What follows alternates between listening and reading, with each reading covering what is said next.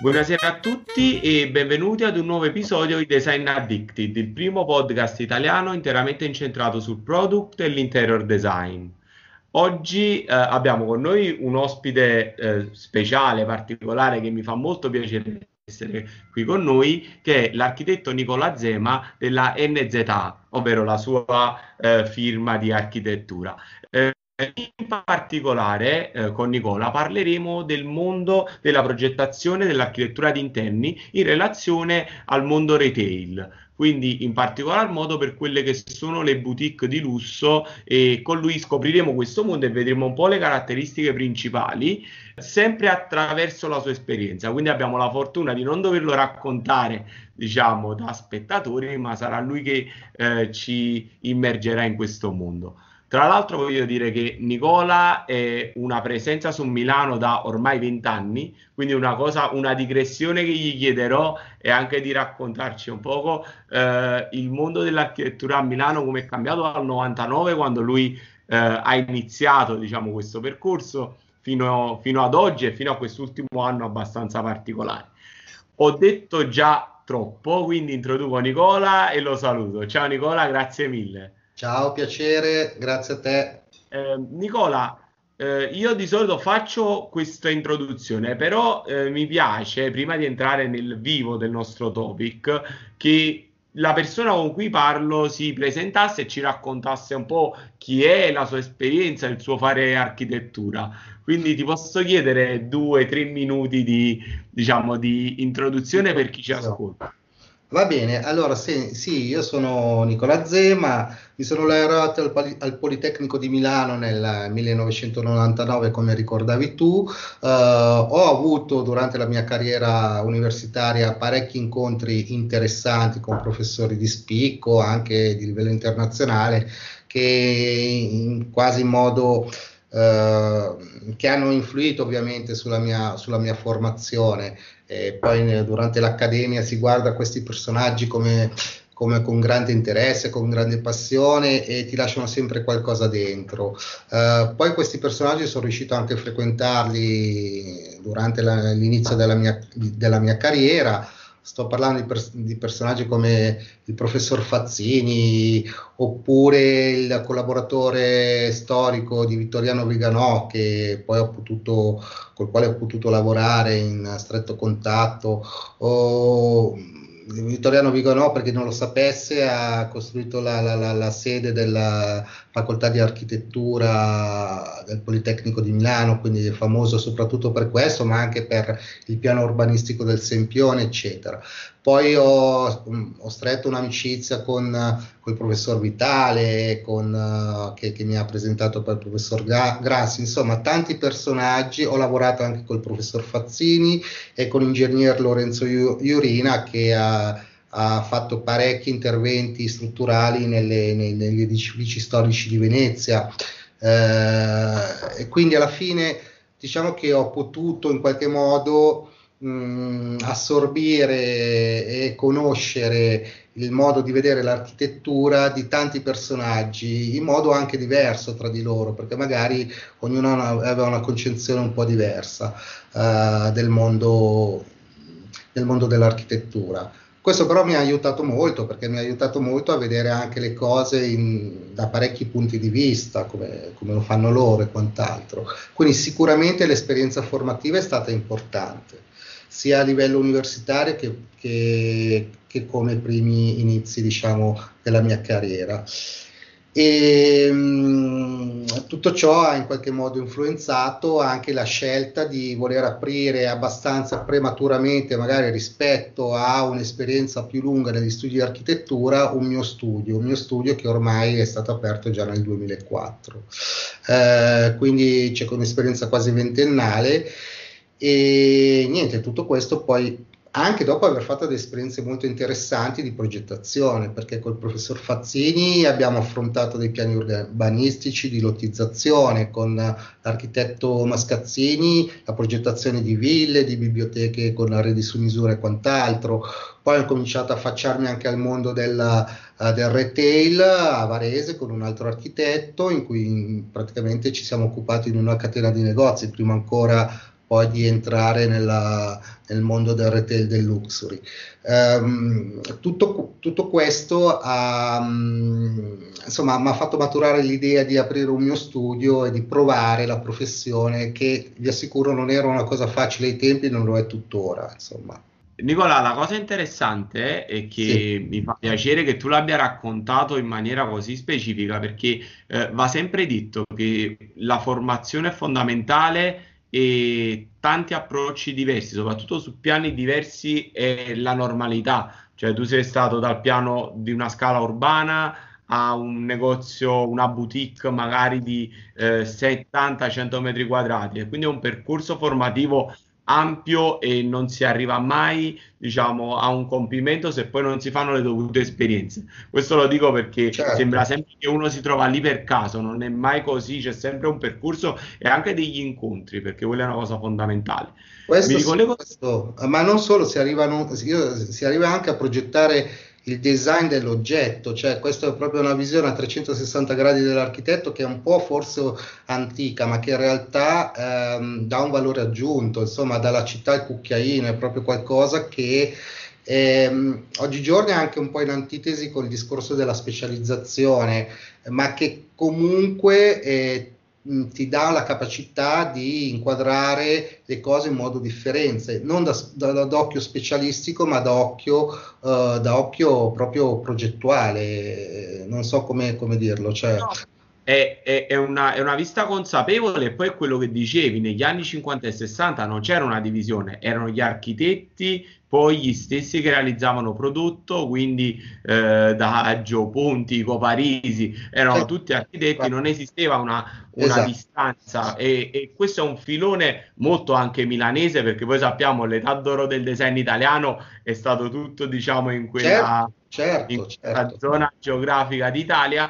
e che comunque è bello che ancora oggi si porti perché poi i risultati sono evidenti. E l'approccio, la, era... l'approccio, l'approccio, progettuale, secondo me, eh, non deve essere mai specialistico. L'approccio, la, l'approccio progettuale deve essere sempre una, un approccio, come dire, culturale, che sia un oggetto di design, che sia uh, una, una, un, un, piano urbanistico, bisogna sempre entrare nel problema della progettazione e nel tema della progettazione.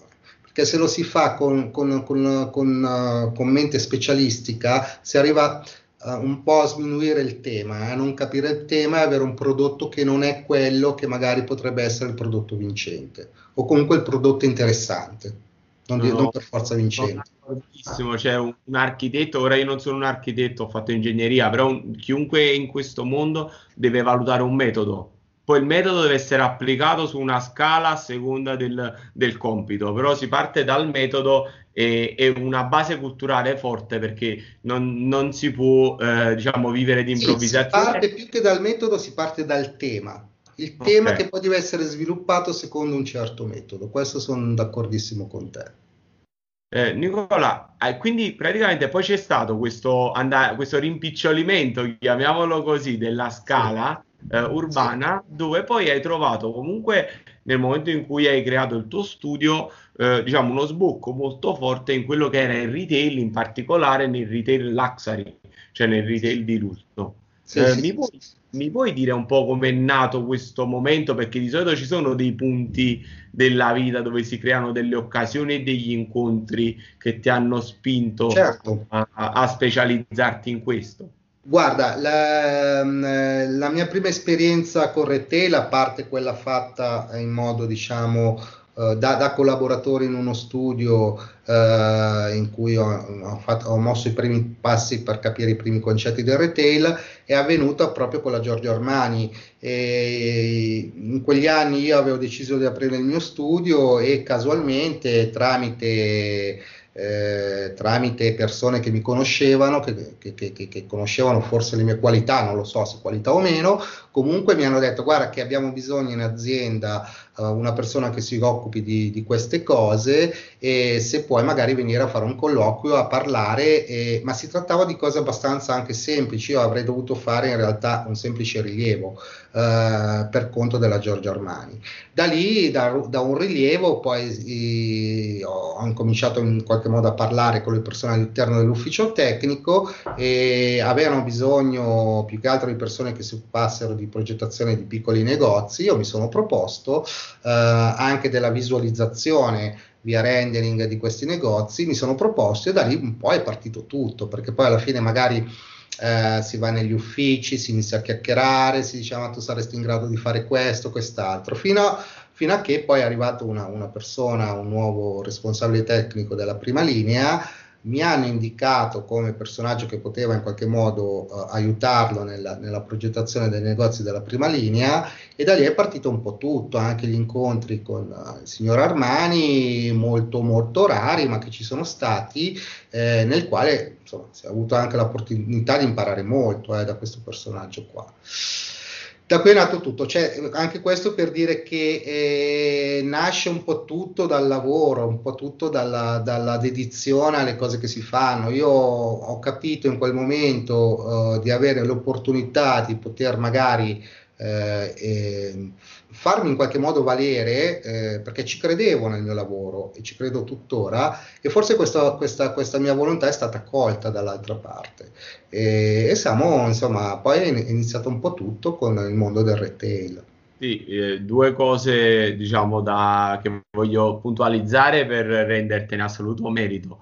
Uno entra per un rilievo e poi diciamo fa vedere le proprie qualità e, si, e cerca di, come si dice, non, la timidezza in questo campo è una cosa da lasciare un poco fuori, fuori dalla porta. Perché no, la timidezza, perché... guarda, la timidezza è anche un qualcosa che magari può essere apprezzata. Io non sono una persona timida, però magari eh, non voglio essere sicuramente una persona che si vanta di ciò che ha fatto, ma perché poi ripeto, mh, bisogna avere anche le opportunità. A me è capitata questa opportunità, a tanti altri non è capitata. Come è capitata a me, poteva capitare a tanti altri. Poi magari la dedizione al lavoro sta nel mantenere quella, quella opportunità che, che, è arrivata, nel coltivarla, nel farla crescere, nel farla sbocciare in altre, in altre opportunità.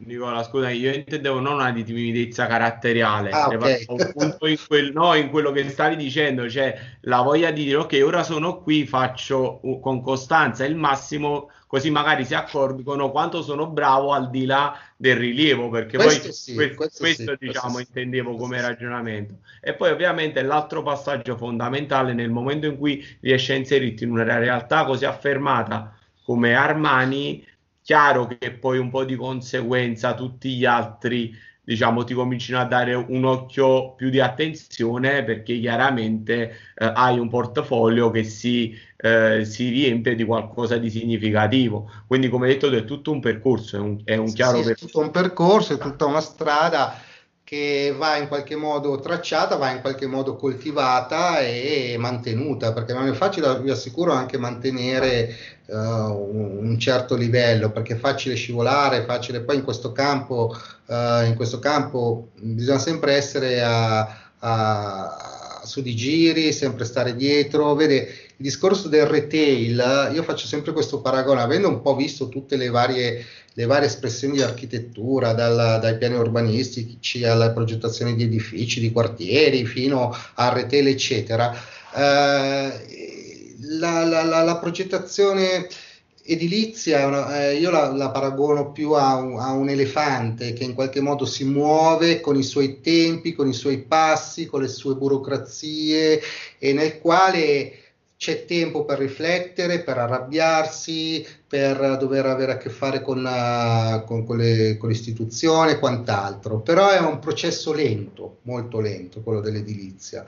Uh, mentre quello del retail eh, io lo paragonerei a una gazzella, cioè bisogna essere sempre sul pezzo, veloci, eh, dare subito risposte alla, alla committenza, com- eh, risposte ovviamente anche mh, giuste, adeguate e si fanno progetti uno dietro l'altro, quindi eh, il ritmo è completamente diverso della gazzella rispetto all'elefante.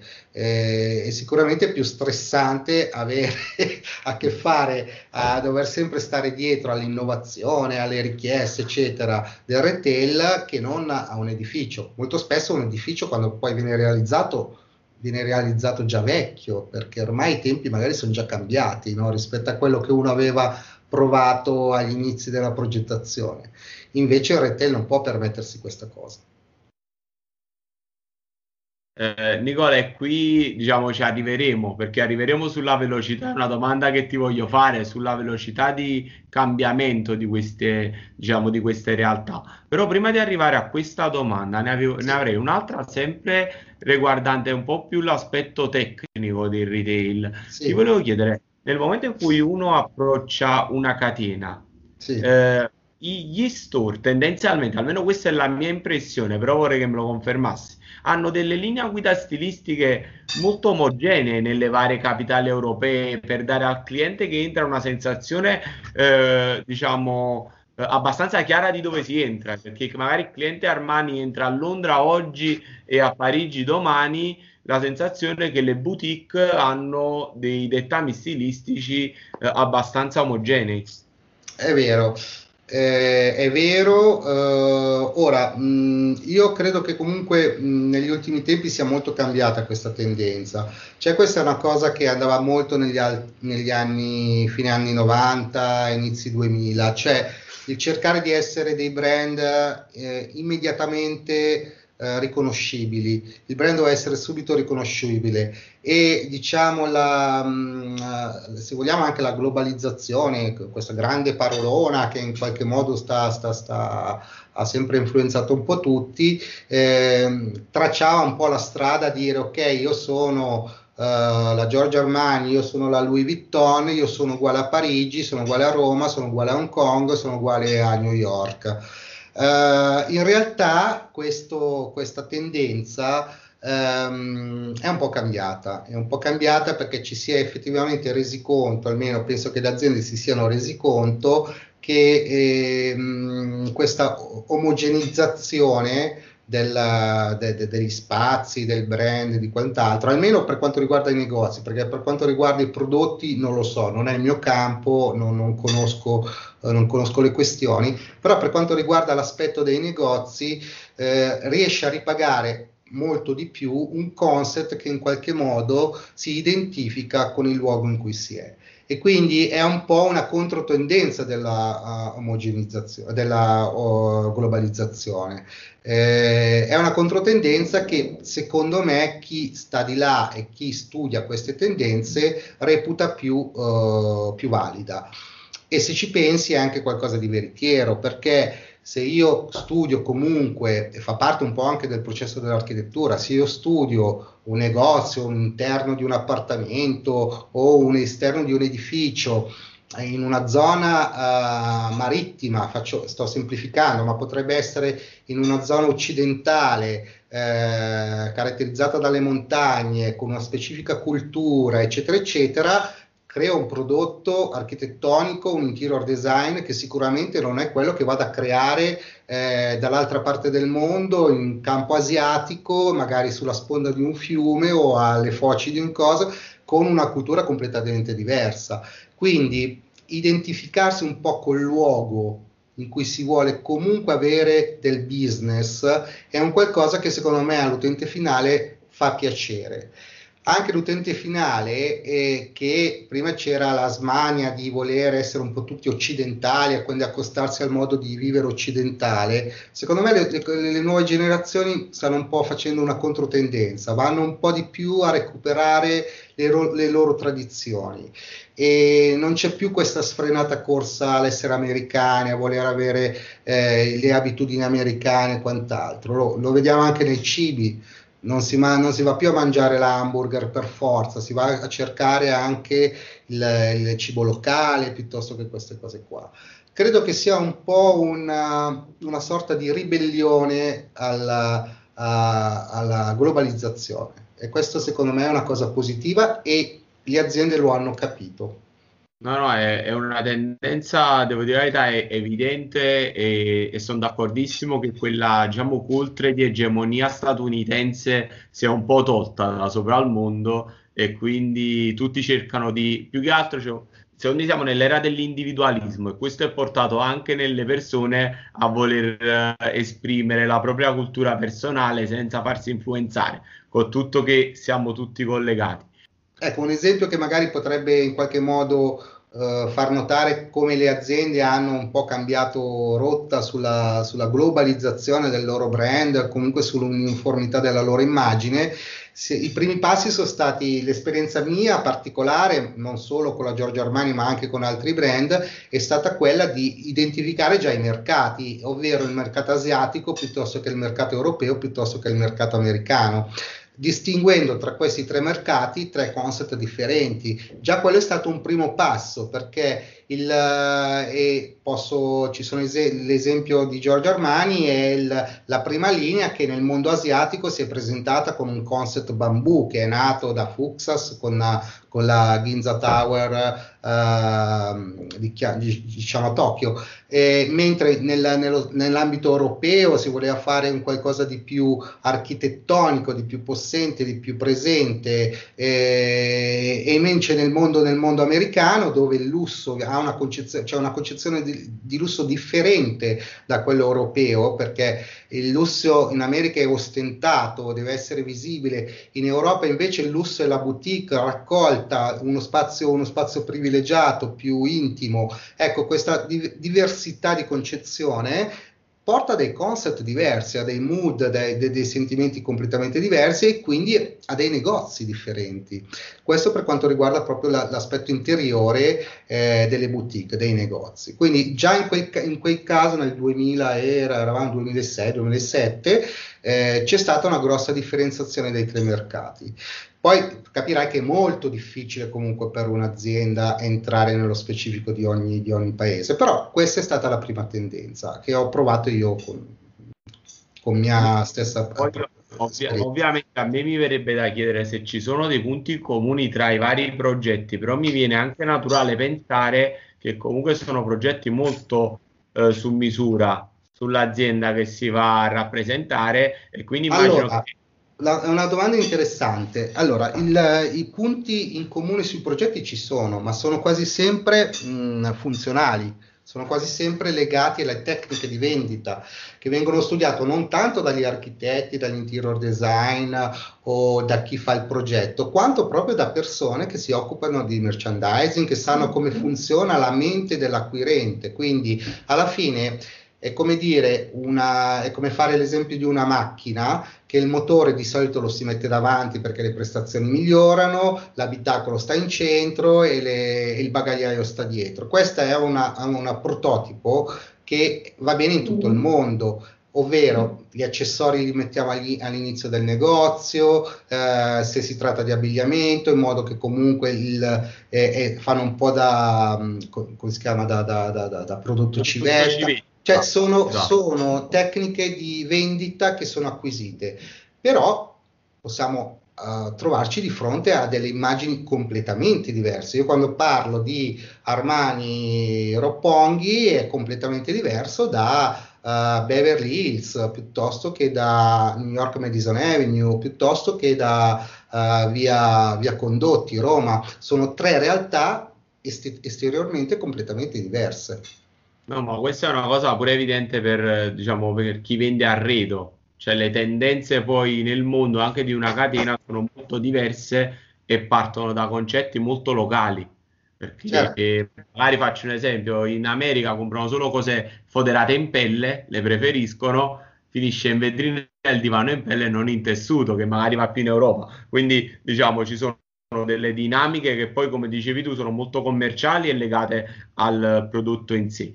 Eh, un'altra domanda, io vado un po' come se fosse una raffica, faccio un po' di domande a raffica. Ti volevo chiedere, si parlava della rapidità sia del procedere nel progetto iniziale quanto anche nel rinnovamento di questi spazi. Più o meno c'è una tempistica che queste aziende hanno loro mentalmente per il rinnovo dei locali o anche qui si va a seconda dell'azienda e a seconda dello showroom? Allora, uh, secondo me eh, sono questioni che, uh, alle quali potrebbero ma- magari rispondere meglio i commerciali, però da quello che io vedo, da quello che io capisco, mh, mm, sono questioni legate soprattutto al negozio in sé, cioè proprio al negozio, alla realtà di quel negozio lì. Facciamo sempre un, un esempio, se un negozio non funziona, può non funzionare per tanti motivi. Magari perché quel concept in quello spazio non funziona, allora va rinnovato, in quel contesto non funziona, allora va rinnovato, forse non è accattivante per il pubblico, che ne so, uh, arabo, allora uno dice prova a cambiare il negozio, quindi può avere una breve durata ma ci sono negozi che invece sono delle, delle, vere e proprie miniere d'oro, quindi si ha anche paura a toccarli, si ha anche paura a rinnovarli, proprio perché a livello commerciale funzionano benissimo, per quanto magari l'immagine possa essere vecchia. Quindi secondo me i commerciali in questo caso fanno una grande analisi. Poi è ovvio che ci sono ecco, questi spazi, ecco farei anche una distinzione tra spazi su strada e spazi nei centri commerciali, nei famosi mall, che adesso vanno molto di moda. È chiaro che un mall, un centro commerciale che è fresco, che è nuovo, che comunque richiede parecchi rinnovi per rimanere sempre all'attenzione della gente, chiede anche ai negozi magari di fare qualcosa del genere o addirittura si spostano all'interno dei centri commerciali dopo, dopo 4-5 anni perché quella è la vita media di, uno, di, un, di un, negozio standard. Mentre su, su, strada le vetrine su strada i negozi su strada è più difficile mettere mano a un negozio su strada. Quindi alla, alla fine quando si, met, si fa un investimento si tende a conservarlo. Diciamo che per esempio facciamo l'esempio di Madison Avenue della, della boutique di Giorgio Armani io mi sono ritrovato, cioè l'ufficio tecnico si è ritrovato a mettere mano a questo negozio parecchie volte, non c'è mai riuscito perché eh, capivano che il progetto non funzionava e, e, avevano paura a toccare questo gioiello che era veramente una miniera d'oro eh, e faceva veramente tanti soldi. Sai, cambiare l'immagine a un negozio dove c'è una clientela di un certo tipo, con una certa capacità uh, di poter spendere, di acquistare e che fa andare avanti il negozio e che gli piace il negozio così com'è, magari tradizionalista, tu hai paura poi a metterci mano, eh? perché magari poi quello non viene più. Quel... Esatto.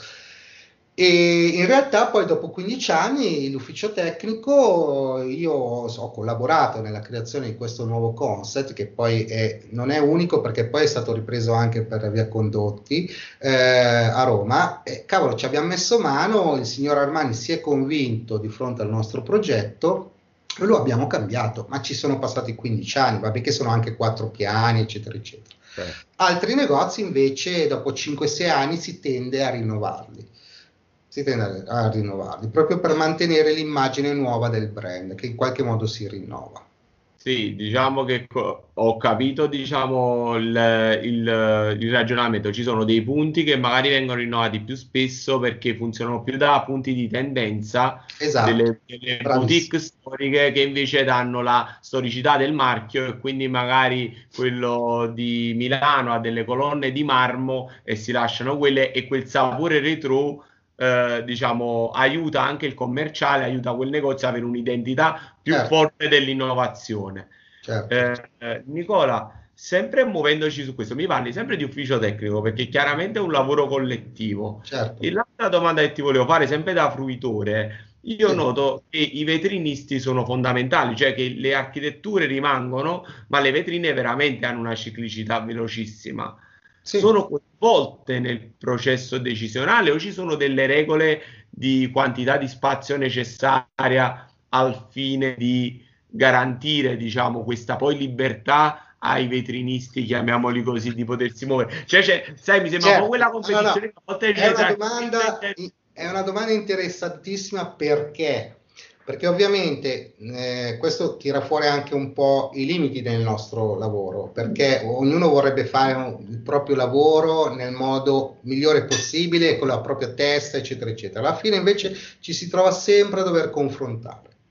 Eh, faccio un esempio abbastanza, stiamo parlando di vetrinisti, in realtà magari sono visual o sono magari eh, persone che si occupano, art director, sono persone sì. che sono Scusate più bravi. Se l'ho analizzato con vetrinisti, non sapevo quali erano le... No, no, no, non vorrei mai che qualcuno qui che dice cavolo. No, esatto. per esempio, i visual è una, è una, figura fondamentale di un negozio, un visual, eh, perché riesce a cambiare la faccia di un negozio in, momenti, in pochi momenti e a valorizzare i prodotti in pochi momenti. Io vorrei fare un esempio eh, l'esempio potrebbe essere sempre tornando alla, al salto di scala. Immaginiamoci di costruire un teatro. Se noi dovessimo costruire un teatro, noi in un negozio abbiamo i visual, abbiamo Uh, abbiamo i vetrinisti, abbiamo gli art director che vogliono dare un'immagine particolare. In un teatro abbiamo invece gli scenografi che devono ogni volta cambiare una scenografia all'interno di una, di una rappresentazione, eccetera. Se io de- dovessi concepire un teatro che non tiene conto delle esigenze di, un, di uno scenografo e quindi di una torre scenica piuttosto che altre cose, sbaglierei il progetto. Per quanto io possa fare un bellissimo progetto, allora sbaglierei il progetto. Perché? Perché bisogna sempre tenere conto della reale funzione che un negozio o che un teatro ha. E questo è un compito dell'architetto, del designer. Non si può prescindere da queste cose. Quindi il confronto deve essere sempre, sempre, sempre stretto. Poi ovviamente il visual vorrebbe tutto.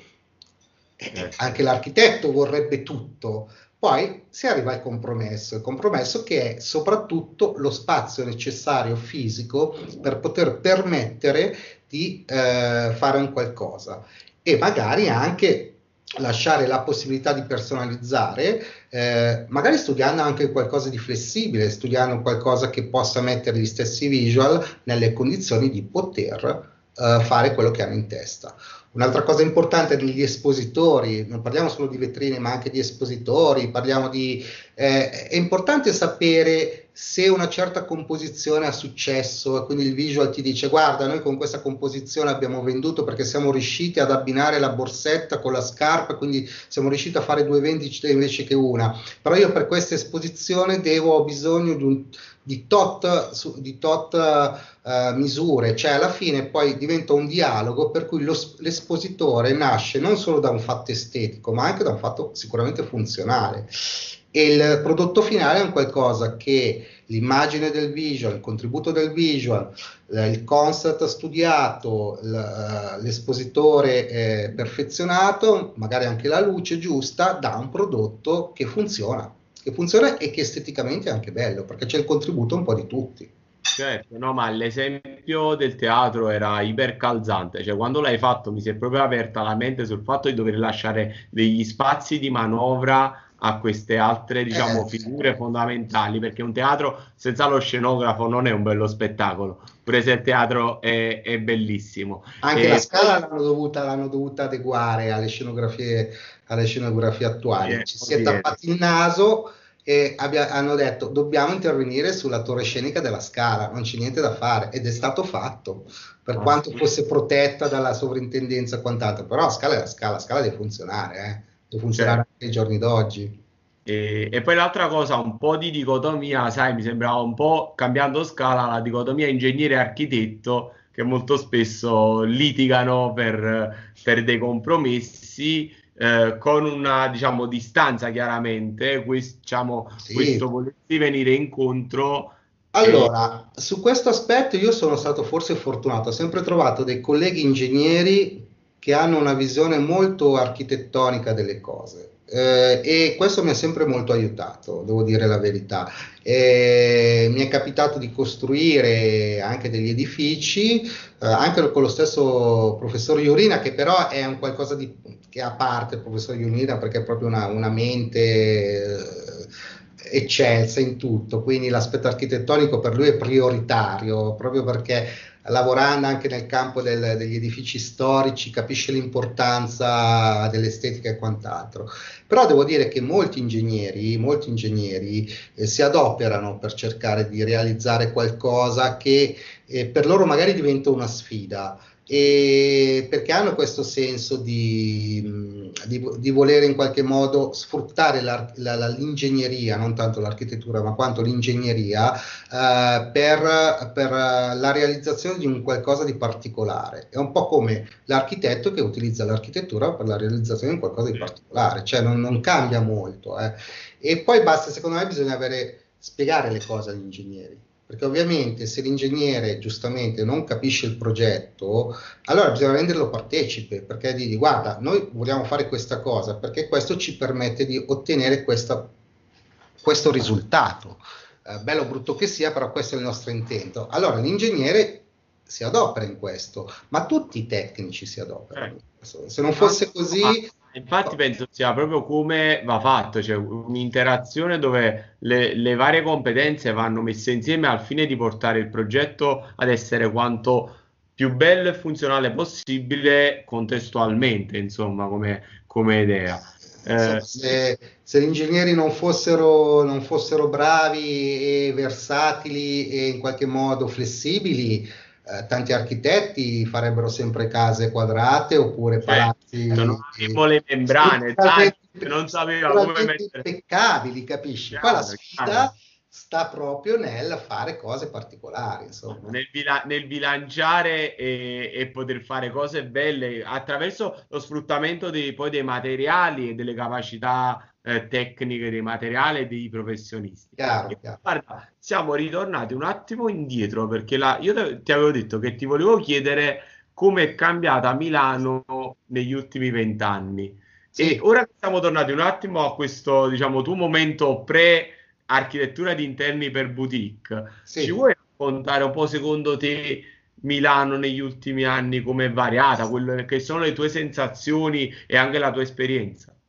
Ah, guarda, io sulla Milano degli ultimi vent'anni, io sono molto arrabbiato perché eh, Milano è diventata bella.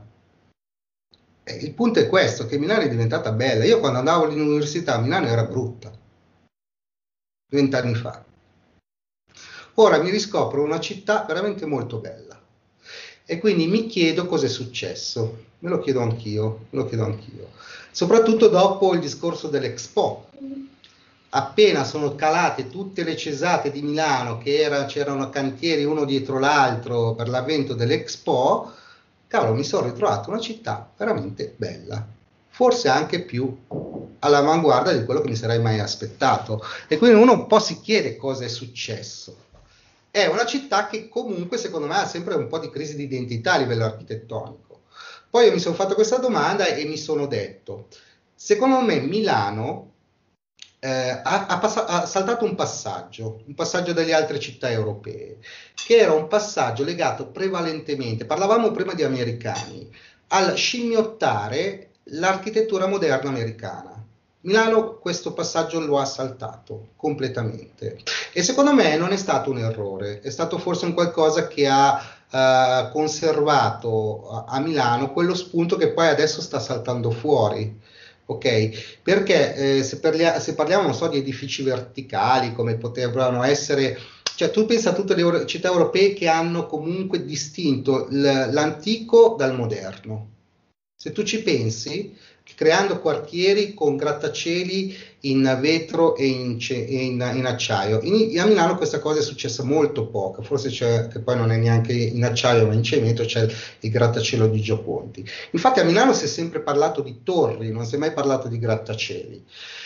E questa cosa ha in qualche modo maturato quell'architettura locale che poi esplosa, esplosa anche in questo periodo qua, ma in modo positivo a mio parere, perché ha conservato, non, è stata inibri- non c'è stata questa, questa sorta di, di, di influenza della, dell'architettura modernista, moderna, quello che vuoi, insomma, dei grattacieli sostanzialmente. E questa cosa mi è piaciuta perché eh, pensiamo c'è stato lo sviluppo economico che ha portato Gio Ponti, che ha portato ehm, Moretti, che ha portato tanti della, della, della, de, dei nostri architetti di una cultura estrema e incredibile. Poi però non c'è, c'è stato il nulla, quasi. E oggi sono saltati fuori il bosco verticale, che è un qualcosa di veramente incredibile, e che se tu pensi è un po' il sunto della milanesità che ha fatto scalpore un po' nel mondo. Cioè più che lo storto, il dritto e il curvo, che sono un po' lo scimmiottare, quella, quella tendenza moderna che Milano ha perso, che però ormai nel resto del mondo è già stata fatta, è stato fatto di tutto, di curvo, di rovescio, di orizzontale, di vetro, ah. eccetera. È più, è più il bosco verticale di Boeri, la, la, torre, insomma, che hanno in qualche modo dato una, una, un, un'identità a Milano. Bosco verticale, se tu ci pensi, insomma, le, le, le, il verde che cresce sulle facciate degli edifici di Milano, può, può essere un'immagine iconografica che è rimasta interno, all'interno dell'architettura milanese, oppure i, i, le piante che venivano messe nei, nei, nei terrazzi, nei, negli attici del, eh, milanesi. Cioè da lì nasce un'immagine che poi è diventata qualcosa legata alla funzionalità, alla modernità, all'esigenza di, di, di verde e quant'altro, ha dato frutto a qualcosa di veramente incredibile che è molto bella. Ho anche la stessa piazza Gaia Valenti, che comunque riprende il concetto di piazza, non stiamo, stiamo, più parlando di edifici verticali, di torri, ma stiamo parlando di piazza. La matericità di alcuni edifici, eh, che insomma non sono per forza. I BBPR quando hanno fatto la Torre Velasca non hanno fatto un edificio in vetro e, e acciaio, hanno fatto qualcosa che era materico, che è tipico proprio di Milano, la, la, la matericità.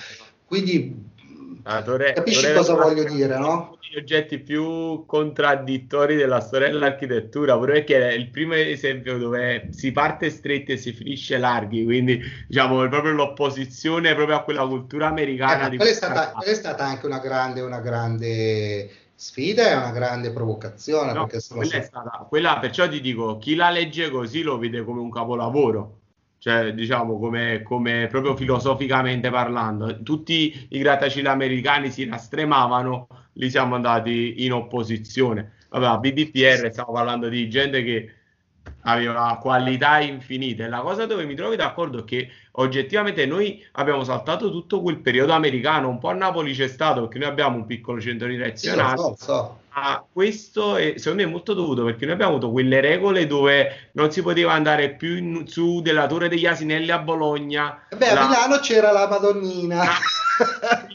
eh, no, ma, ma, ma, per fortuna, cioè, se ti pensi una semplice regola così. Ma guarda, ti dico, la verità, ti dico la verità: il discorso della Madonnina, che poi è vera perché c'era questa regola fascista per cui non si poteva salire oltre la Madonnina, ma c'erano anche problemi tecnici perché comunque Milano è, ha un terreno argilloso, quindi era anche difficile comunque sfidare la verticalità. Ma si può essere americani non, non, solo facendo i grattacieli, facendo altre cose. Secondo me eh, c'è stata un po' una crisi di identità in quel periodo dove tutti volevano in qualche modo essere stra, stramoderni Milano ha un po' perso strada in quel periodo lì effettivamente, non so se questo è stato un bene o stato un male, ma come ripeto, secondo me poi è saltata fuori questa generazione che eh, insomma sta facendo delle cose veramente egregie e, e non lo dico, con, lo dico con rabbia perché io ripeto, quando andavo a Milano, Milano era brutta, io non so se lo, tu, tu sei giovane, però vent'anni fa Milano vengo domani a Milano, no, vent'anni fa non vendi, cioè, Se ero... non quei posti bellissimi di Milano, e poi i cortili interni, i giardini, quelle cose che sono proprio l'essenza di Milano, che nessuno può mettere in dubbio, che nessuno mai metterà in dubbio, perché quella è la bella Milano vera e propria, ma cavolo, finalmente si, si respira anche aria buona. Faccio un esempio anche se tu, a parte la piazza Gaeolenti dove c'è un De Lucchi che è riuscito a fare un edificio in legno che ha un suo perché, che si affaccia all'interno di una piazza, che è comunque molto, una cosa molto europea, molto di, di, di, di, comunicazione, di commercio anche se vuoi, perché le piazze sono il fulcro del commercio, anche gli edifici che poi da, da, da Corso Como arrivano sulla piazza, che c'è la residenza, c'è il commercio, cioè capisci che c'è un tentativo di far sbocciare questa socialità che la piazza e quant'altro, che forse la verticalità di edifici non ha, per esempio. Allora, eh, oppure la verticalità della torre de- verde è qualcosa che veramente a livello visivo mi ricorda la Milano de- delle facciate coperte dal verde. Questo, questo, se tu ci pensi, è molto milanese. Solo a Milano poteva nascere un, un edificio del genere, se tu ci pensi. No, ma assolutamente. Io so che ce n'è un altro esempio bello a Torino cioè anche un po' precedente. Ora mi sembra l'architetto si chiama Pia, non voglio dire una, eh, si chiama tipo edificio 29, cioè una cosa molto sì, molto verde.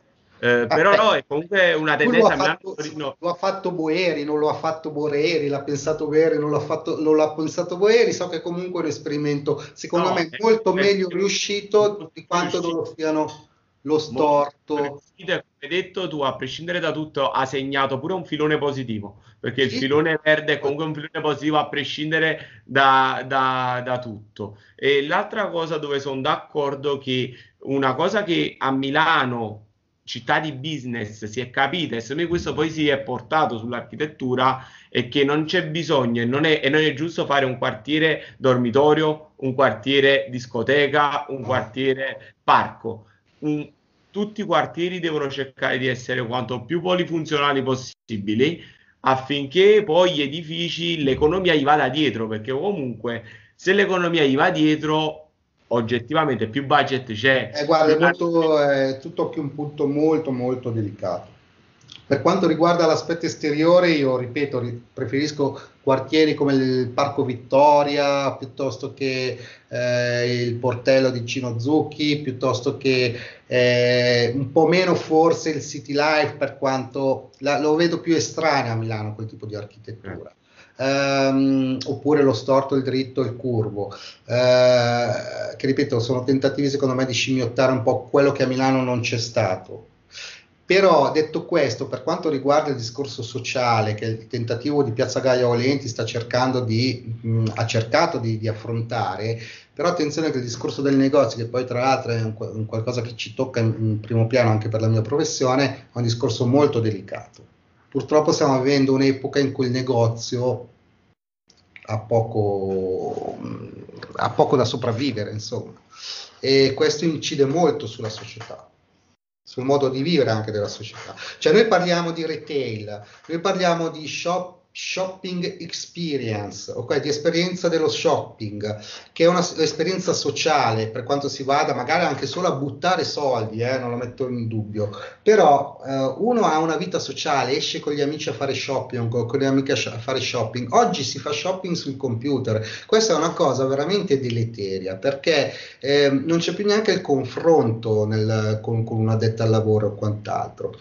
Per quanto riguarda il luxury, i luxury brand, questo, questo aspetto è un, po meno, è un po' meno impattante perché chi ha possibilità, ma io non mi occupo solo di luxury, io, io, a me piace anche molto e soprattutto occuparmi anche di, di brand minori, eccetera, ma nei luxury brand chi ha possibilità vuole andare in un negozio, essere consigliato, essere accudito, quindi è una, diciamo, una crisi che i luxury hanno di meno, anche perché vendono di meno online, eccetera, eccetera ma purtroppo il discorso di facciamo anche nomi e cognomi come fece qualcuno di Amazon sta veramente distruggendo l'aspetto sociale e la vita sociale.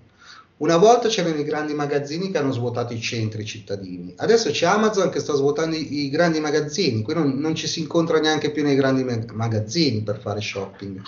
È un aspetto molto brutto perché poi quando bisogna andare a progettare un quartiere, eh, oggi, oggi cosa facciamo? Teniamo conto di fare i piani terra negozi? Eh, punto interrogativo. Punto interrogativo. interrogativo. Siamo in un periodo in cui anche il pane ti arriva online, ma neanche sì, il panettiere. Sì, diciamo quello che un po' è stata una trasformazione, ha sostituito il commerciale, è stata la ristorazione non si mangia più a casa, abbiamo migliaia... Io però non posso mettere 10 ristoranti sotto un portico. No, no, no, no, no, ma io te lo dico come... Cioè a Firenze sì, ha fatto una legge nel centro storico che ci sta un numero massimo di kebab altrimenti erano diventati tutti kebab. Quindi ora. Eh, una volta, aspetta, però una volta la, i piani urbanistici erano già così. Eh. Una volta, poi con la liberalizzazione si è voluto togliere anche queste regole. Però, per esempio, i tabacchini o i bar eh, devono essere a distanza di tot. Poi è stata tolta questa roba perché era limitante, e la liberalizzazione, eccetera, eccetera. Ok. Il problema è che adesso tu face, ponevi il, la domanda dei dormitori, ma oggi come oggi vede quasi automatico fare un dormitorio. Questo è il brutto della situazione. Eh no, perciò dico che diciamo, si è bravi quando si riesce a trovare le attività giuste, magari non è il retail, ma anche diciamo, altre forme di attività da dare diciamo, una socialità, insomma, non so certo, come dire, certo. perché comunque gli esempi diciamo degli anni 70 dove si è voluto confinare le persone in un quartiere hanno reso quel quartiere forse il più brutto della città penso allo Zen di Palermo. Cioè, quelli erano esperimenti, eh, esperimenti, esperimenti utopici di questa, di questa, diciamo, questa forma e comunque hanno dato la sensazione che comunque creare una polifunzionalità è sempre meglio. Vabbè, abbiamo l'esempio del quartiere Zen a Palermo, eh, della Attesa Milano, abbiamo tanti esempi. La, la 167 a Napoli, cioè, certo. cioè ognuno ha il proprio esempio, insomma. Eh, sai, lì eh, sono, sono esperimenti urba, eh, urbanistici che forse non hanno avuto l'esito sperato, anche perché quei quartieri ti posso assicurare che erano stati studiati anche per stimolare una certa vita sociale. Poi questa, questa, cosa in realtà si è ritorta contro le persone che andavano a abitare e sono diventati proprio quartieri di confine, ma l'intento dei progettisti, degli urbanisti non era proprio quello. Eh. No. Eh, poi sai, gli esperimenti si fanno, poi possono andare bene o possono ritorcersi contro. Di certo ti posso assicurare che non è facile, non è facile pensare a un quartiere, soprattutto perché le problematiche oggigiorno sono veramente tante. Siamo una società in cui siamo confinati in una stanza di 20 metri quadri con un computer a fare tutto, tutto. Certo. E la gente cerca quello, il problema è che la gente cerca quello, non cerca il negozio sotto casa. No, no, no, no, è, è come voler andare contro una tendenza evidente, cioè, cioè si fa un buco nell'acqua. Eh, Infatti il Covid ci fa, sta facendo pensare sotto questo punto. Esatto, io volevo arrivare a un'ultima domanda, perché comunque, vedi, cioè, scherzando abbiamo passato un'oretta. Eh. Eh, ti volevo dire proprio questo quest'ultimo aggancio, cioè il Covid. Ora io te lo volevo chiedere sia in chiave ovviamente di retail, però a sì. questo punto, visto che siamo entrati in questa diciamo considerazione che mi piace molto, come può secondo te il Covid magari cambiare un po' gli addendi di un'operazione che sembrava già fatta? Ma vedi, quando tu decidi di fare una cosa, ovvero di confinarti tu da solo per i fatti tuoi in casa, ne sei contento. Quando qualcuno ti costringe a stare in casa, incomincia a farti delle domande e dici: Ma perché non posso uscire? Fuori c'è la vita. È un po' quando ti costringono, no? Certo. Forse a qualcuno adesso si è reso conto che stare chiusi in casa non è poi così bello, pur avendo il computer, eccetera, eccetera. E, e, forse questo Covid, l'aspetto positivo di questo Covid potrebbe essere quello di fare in qualche modo stimolare quella mancanza di, di, di, di attività sociale che secondo me c'è, c'è in tutti noi. Eh, adesso si parla della Movida, ok, ma eh, vi assicuro che la Movida oggigiorno non è la Movida che c'era vent'anni fa, è, completamente, è molto più moscia di quella di vent'anni fa, non c'è più questo, questo sentimento di incontrarsi fisicamente, andare a acquistare un oggetto insieme, a valutare, a confrontarsi con un commesso, sto parlando di retail in questo caso, oppure andare a chiedere a sedersi a un tavolo per mangiare perché arriva tutto a casa. Cioè questi aspetti purtroppo eh, sono molto carenti oggigiorno perché siamo abituati a vivere nella nostra eh, realtà virtuale, che con un clic io faccio tutto. Um, e sono contento di fare tutto con un clic perché sono anche convinto di risparmiare facendo queste cose qua.